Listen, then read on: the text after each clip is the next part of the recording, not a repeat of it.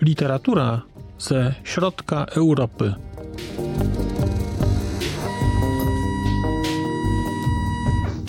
Podcast około książkowy. Dzień dobry. Witam Państwa w kolejnym odcinku podcastu Znak Litera Człowiek. Przed mikrofonem Marcin Piotrowski. Pojawiam się dzisiaj u Państwa po raz kolejny z książką czeską. Y, tym razem jest to książka Jirzego Hajczka y, Selski Baroko. Tytuł brzmi po czesku, no i dobrze brzmi, bo tak ma brzmieć, dlatego że książka nie ma jeszcze polskiego tytułu, bo nie jest jeszcze na polski przełożona. Nie wiadomo, czy w ogóle będzie. A sam Jiří Hajczek jest y, dosyć znanym pisarzem czeskim. W Polsce y, nakładem książkowych klimatów ukazały się jego dwie książki: Rybia krew i Zaklinacz deszczu. I zarówno tamte książki, jak i Selski Baroko to są książki, które są, y, których akcja osadzona jest y, na wsi czeskiej. I o ile rybiej krwi i zaklinacza jeszcze nie znam, ale wkrótce poznam, dlatego że, dlatego że selski baroko sprawiło, że się bardzo zainteresowałem prozą Hajczka i, i będę chciał to, co jest dostępne w Polsce, przeczytać. Wydaje mi się, że nawet w tym miesiącu obiecałem Państwu, że e, te książki się pojawią. E, natomiast moja przygoda z Hajczkiem zaczęła się od e, selski baroko a z kolei ta książka trafiła do mnie mm, z rekomendacji Ani Maślanki, z takiego serwisu znanego, mam nadzieję, Państwu, Literackie Skarby Świata Całego. Ja poprosiłem Anię o jakieś rekomendacje czytelnicze po czesku, które byłyby w sam raz na takiego nieogara y, językowego, jakim ja jestem. Y, I jedną z tych, wśród tych rekomendacji znalazłem sobie tego hajczka i go przeczytałem. No a właściwie wysłuchałem, no bądźmy szczerzy, nie, jeszcze nie jestem na tyle biegły, żeby czytać po czesku, natomiast wysłuchałem go i to nawet wysłuchałem dwukrotnie tej książki, dlatego że ona mi się po pierwsze podobała, po drugie chciałem mieć pewność, że ogarnę wszelkie niuanse, a jakie to są niuanse, to opowiem o tym za chwilę. Zanim przejdziemy dalej, może e, zatrzymamy się jeszcze chwilę przy tytule, bo selski baroko można byłoby przetłumaczyć jako wiejski barok albo jako e, barok ludowy. I to jest pewnego rodzaju styl architektoniczny, który wykształcił się, który funkcjonuje, czy funkcjonował bardziej w kilku wioskach w okolicach czeskich Budziejowic, gdzie w drugiej połowie na początku właściwie XIX wieku i to trwało do, do, do, koń, no, do, do późnej drugiej połowy XIX wieku. Tamtejsi mieszkańcy, bogaci, bogaci chłopi, mm, można byłoby powiedzieć, e, upiększali swoje domy, stosując elementy różnych stylów architektonicznych, dokładając do nich. Trudno to opisać, zwłaszcza jak się nie jest e, historykiem sztuki, a ja nie jestem niestety. Dlatego e, załączam Państwu w opisie odcinka link i zachęcam do zajrzenia, dlatego że jest to coś, co robi ogromne wrażenie. Znaczy, to, to, jest, to jest piękne e, i wspaniałe. I to, to Holaszowice, z tego co wiem, są chyba wpisane nawet na, na listę dziedzictwa kulturowego UNESCO. Mm, więc warto sobie zobaczyć. Natomiast powiedzmy sobie jasno, że to, że ta akcja się tam rozgrywa, ma się nijak, znaczy ten, ten sam barok, ten styl architektoniczny ma się nijak do, do, akcji, do akcji książki. I w ogóle, kiedy czytałem ten, tego Hajczka, to miałem takie wrażenie, że czytam zupełnie inną literaturę czeską od tej, którą czytałem do tej pory. A to dlatego, że w większości, właściwie prawie wszystkie rzeczy, które czytałem czeskie, to są rzeczy, które są, mm, które dzieją się w mieście, które są miejskie, które są, można byłoby powiedzieć, posługując się nomenklaturą minionego ustroju, są to rzeczy burżuazyjne.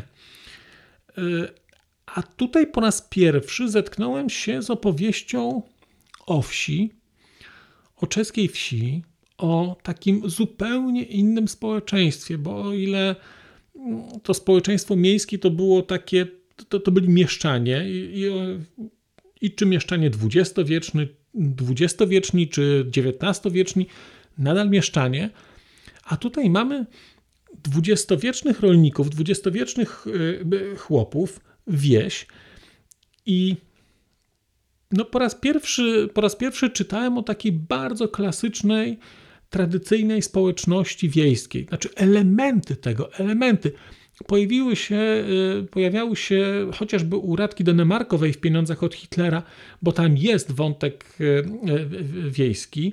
Elementy pojawiały się też w wypędzeniu Gerty Schnirch, bo tam też jest wątek wiejski, znaczy, ale to są, to są wątki poboczne. Natomiast tutaj jest cała książka osadzona na wsi i dzieje się na wsi. I to jest pierwsza rzecz, która jest inna. Druga rzecz, która jest inna, to jest taka, że mm, jest bardzo inny bohater.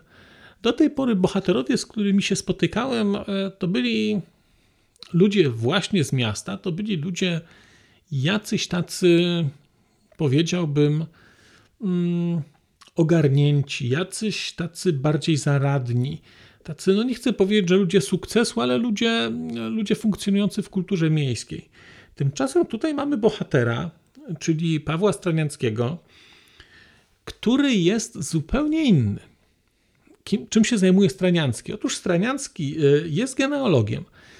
Y, nie ma chyba, nie wiem czy on jest z wykształcenia, chyba nie. Jest po prostu praktykiem genealogiem, szuka y, ludziom korzeni, grzebie w dokumentach, mm, przygotowuje całe takie, takie raporty, potrafi znaleźć przodków i tak dalej.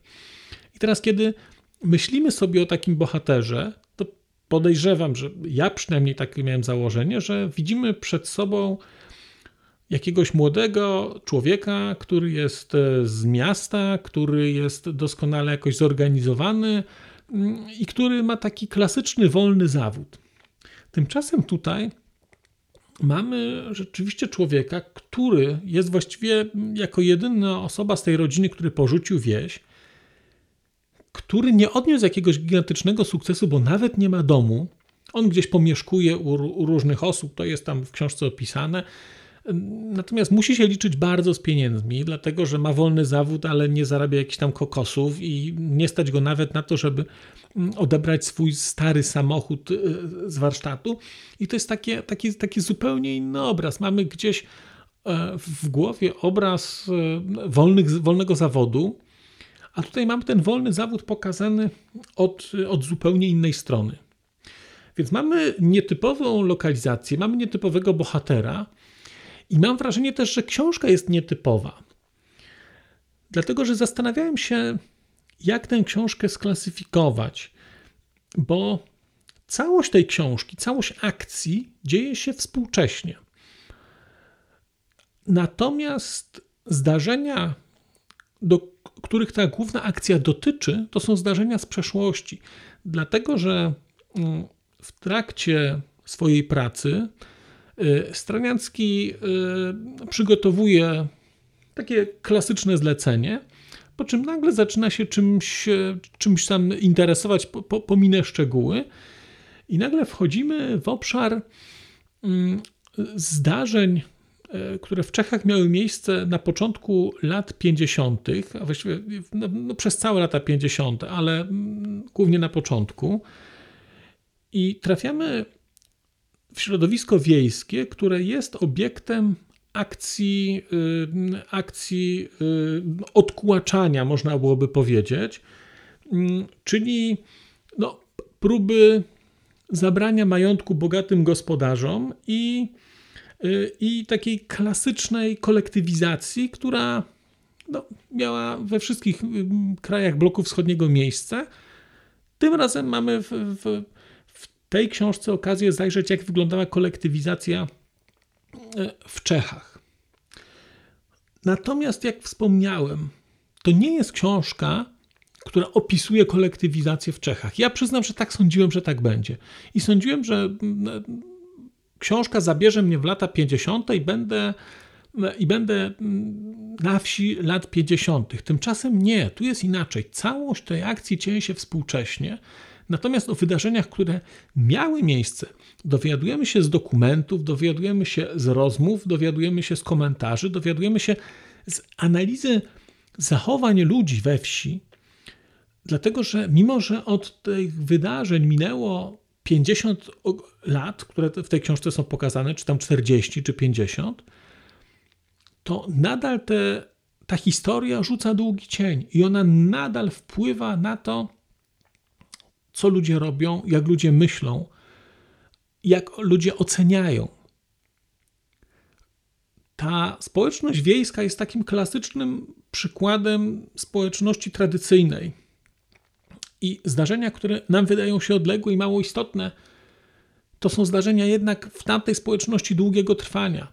Ludzie doskonale wiedzą, kto, e, kto gdzieś mieszkał, Ludzie pamiętają, kto skąd się wywodził. Ludzie pamiętają, co czyjś ojciec zrobił i co czyjś dziadek powiedział.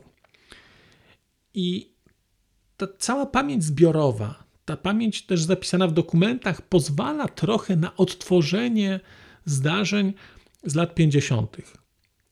Ale nie jest tak, że trafiamy w te lata 50. i przejdziemy tam pewną historię. Nie, to będą takie fragmenty, gdzie zobaczymy tylko pewne zdarzenia. One zostaną za, zaanonsowane. A później będziemy te zdarzenia składać w całość i okaże się, że pewne rzeczy są inne niż wydawały się na początku. To jest e, bardzo, bardzo interesująca książka. Ona Mimo, że teoretycznie te zdarzenia to są zdarzenia, które miały miejsce w Czechach, ale mam wrażenie, że takie same, takie same zjawisko, takie samo zjawisko występowało w Polsce. I mam wrażenie, że też te główne dylematy, wobec których stają tutaj bohaterowie, a stają bohaterowie, czyli Stranianski i inne osoby, o których nie będę tutaj mówił teraz, bo nie chcę streszczać, zachęcam Państwa do, do, do próby poczytania tej książki. Te dylematy gdzieś tam są. Bo jeżeli weźmiemy pod uwagę, że temu, w tej, tej kolektywizacji głównie stracili najwięksi gospodarze y, i tam jest taka czwórka czy piątka gospodarzy wymienionych. I teraz niektórzy z nich wybaczyli temu, tym ludziom, którzy im to zrobili, a niektórzy nie. I rzeczywiście e, Pierwsza myśl jest taka, no, że jednak to wybaczenie jest istotne e, i że to jest słuszna droga, a ludzie, którzy nie chcą wybaczyć, są jakoś, nie wiem, gorsi, mm, e, o mniejszej wrażliwości. Ale potem mamy jednak inną narrację. Mamy pokazaną narrację dzieci i wnuków e, osób, które, które zostały w ten sposób wywłaszczone, czy właściwie okradzione z tego, co miały tego, jak ich życie wyglądało przez to i ich takie dążenie do prawdy, które to dążenie do prawdy jest, e, jest takie samospalające. To jest trochę takie dążenie do prawdy e, w kategorii edypowej, to znaczy dążenie do prawdy, która nas zniszczy, która pozwoli tylko coś wypowiedzieć, e, zaanonsować, ogłosić, coś, czego już, e, co właściwie o czym nikt nie wie, no bo kogo interesują historie, e, historie sprzed 50 lat. I to jest bardzo ciekawy wątek w tej książce mm, tego, na ile ta przeszłość nas determinuje. Taki kolejny wątek też bardzo, bardzo interesujący to jest dla mnie taki wątek mm, mówiący o tym, dlaczego przeszłość ma znaczenie. No bo kiedy spojrzeć sobie na, na, to, co się tu wydarza w tej książce, to nagle się okazuje, że to są osoby, które już nie żyją od dawna, e, o których pamięć gdzieś tam zanika czy zanikła. I tak naprawdę były już szczęśliwie ich nie było, a teraz e, po wyciągnięciu na wierzch pewnych dokumentów, one z powrotem zaczynają żyć. I zdarzenia z przeszłości, które zostały już pogrzebane, zamknięte, których nie ma, nie wpłyną na nic więcej, nagle mają wpływ na bohaterów dwa pokolenia później. One decydują o tym, jak oni się zachowają, jak zostaną ocenieni. E, I to jest, wydaje mi się, takie szalenie interesujące spojrzenie, bo przyznam, że ta książka skłoniła mnie do takiej, zmusiła mnie do takiej refleksji, czym jest historia i na ile warto, albo, z czym, może nie na ile warto, z czym wiąże się odkopywanie historii, które były, o których już zapomnieliśmy. Myślę, że każdy z nas y, miał w życiu takie, takie zjawisty, tak, taki moment, że czegoś się wstydził, e, bo zrobił coś złego i to miało miejsce dawno, dawno temu. I nie wiem jak Państwo, ale ja często, jak, jak mi się zdarza o jakimś takim zdarzeniu pomyśleć, to mam wrażenie, to, to ja się przed sobą wstydzę, mimo że już nie ma czego, bo e, ludzie, wobec których się na przykład niefajnie zachowałem, już ich nie ma. I całość jest, e, całość była, minęła, nie ma, a jednak jest w głowie. I trochę o tym, mam wrażenie, jest, e, jest to se, se, selskie baroko. To jest, wydaje mi się, taki też przyczynek do pomyślenia o tym, co było, jak to, co było, wpływa na, na to, co jest teraz, ale też próba zastanowienia się, na ile wa warto wygrzebywać pewne, pewne historie, bo bohater ma tutaj taką refleksję. Grzebie w jakimś dziennikach, jakichś e, kronikach e, społeczności wiejskich sprzed 50 lat i wie, że jest jedyną osobą poza autorem, która to czyta. I tylko dlatego, że on to czyta i potem gdzieś o tym z ludźmi rozmawia, to uruchamia, e, no może lawinę zdarzeń to za dużo powiedziane, ale mają miejsce pewne wydarzenia, które już wpłyną na to, na, na co, co dzieje się teraz. I no i właśnie pytanie, czy warto? Pytanie, czy trzeba? Bardzo, bardzo to jest interesujące. Ba, ba, bardzo, bardzo ciekawa ta książka pod tym względem jest. jednocześnie jest też ciekawa pod takim względem takiego, bym powiedział, czysto e, takiego socjologicznego pokazania życia na wsi, czy może to, bo to nie jest o życiu na wsi, ale o takich problemach, z którymi zmagają się ludzie mieszkający obecnie na wsi. Część z nich jest kierowcami, część ma warsztat samochodowy. Normalni ludzie, normalni ludzie, którzy żyją, już nie żyją może tak jak rolnicy kiedyś, ale nadal pozostają taką bardzo, bardzo klasyczną e, społecznością e, e, tradycyjną. Więc nie wiem, czy jest to powieść historyczna. Ona opowiada o historii jest to powieść niewątpliwie interesująca. Kiedy wspominałem o tym, że czytałem ją dwa razy, to czytałem ją dwa razy też dlatego, że mm, właściwie słuchałem ją dwa razy, a ponieważ słuchałem ją, jej chodząc, to nie miałem okazji robić notatek i przyznam, że mm, różnego rodzaju zawiłości, kto był czyim synem y, i, i tak dalej, mm, były dla mnie trudne do zapamiętania, bo ja to średnio ogarniam w języku polskim, i nawet w przypadku bliskiej rodziny, kim jest matka, babki, ciotki no, ze strony stryja, to ja tego nie wiem nigdy. A tutaj, no może nie tak bardzo skomplikowane, ale tego typu rzeczy są. Bardzo też ciekawie tu jest pokazane. To przyznam, że dla mnie było odkrycie, bo, bo ja nigdy nie wiedziałem, jak wygląda praca takiego, nie wiem, historyka w polu, który, który, y, który działa w terenie. Tutaj jest to pokazane i też są no, poprzez takie rozmowy tego, mm, y, tego Straniackiego z taką inną bohaterką, e, niesamowicie jest pokazana taka, taki detektywistyczny charakter tej pracy. Mm, I trochę też są pokazane pewnego typu takie mm, zachowania, zachowania ludzi. Jak na przykład ktoś się, dlaczego ludzie na wsi mają wpisaną jedną datę urodzenia dzieci, na przykład z kilku miesięcy albo jak łatwo coś się pomylić y, w opisie, mm, nawet w poszukiwaniu swoich, y, swoich przodków, no bo ja przyznam, że nie wiedziałem o tym, że nazwiska czy były brane od, od y, nazw chat, czyli to było u kogoś, a tam mógł mieszkać ktoś inny, ale mówiło się o tej osobie, że jest u kogoś ta osoba dostawała to nazwisko, jak ktoś nie wiedział o tym, później dzieci tej osoby to mogły szukać nie, nie, nie, niewłaściwie i te, te, te ślady gdzieś umykają. Bardzo, bardzo to było interesujące, aczkolwiek to są tylko takie fragmenciki, ale też pokazujące, mm, pokazujące taką no, taką dużą, mam wrażenie, prawdziwość tego, mm, e, tego, co się w tej książce wydarza. Ja miałem wrażenie, że y, czy, czytając tego Haiczka, że nie obcuję z jakąś wydumaną koncepcją. Miałem wrażenie, że mm, jestem świadkiem takich bardzo realnych zdarzeń i że sytuacje, które on tam pokazuje, nawet nie w tej formie, ale, ale że z pewnością miały miejsce.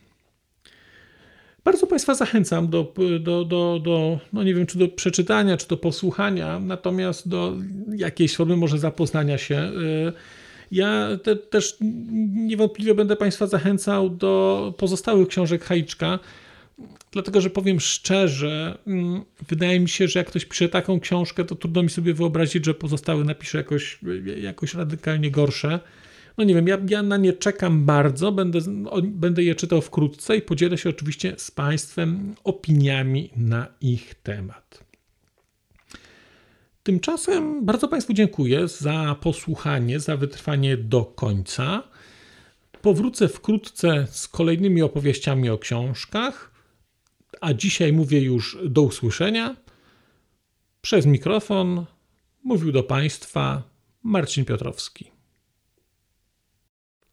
A już zupełnie na koniec powiem, że skoro wysłuchaliście Państwo tego odcinka, to w jego opisie znajdziecie link do serwisu YouTube. W wersji YouTube'owej e, jest miejsce na skomentowanie go. To jest takie miejsce, gdzie można komentować ten odcinek, rozmawiać, zadawać pytania, wymieniać się spostrzeżeniami, do czego Państwa bardzo zachęcam, gdyż udało się już na tym YouTubie zgromadzić trochę bardzo ciekawych osób, bardzo ciekawych komentarzy i trochę stworzyć taką społeczność ludzi rozmawiających o książkach. Też na koniec, zupełnie na koniec, e, poproszę Państwa o wystawienie oceny mi w ramach e, tych platform podcastowych, na których Państwo tego odcinka wysłuchaliście. I nieważne jaka ta ocena będzie, istotne dla mnie po prostu, że będzie. Tymczasem się żegnam już naprawdę i do usłyszenia za czas jakiś.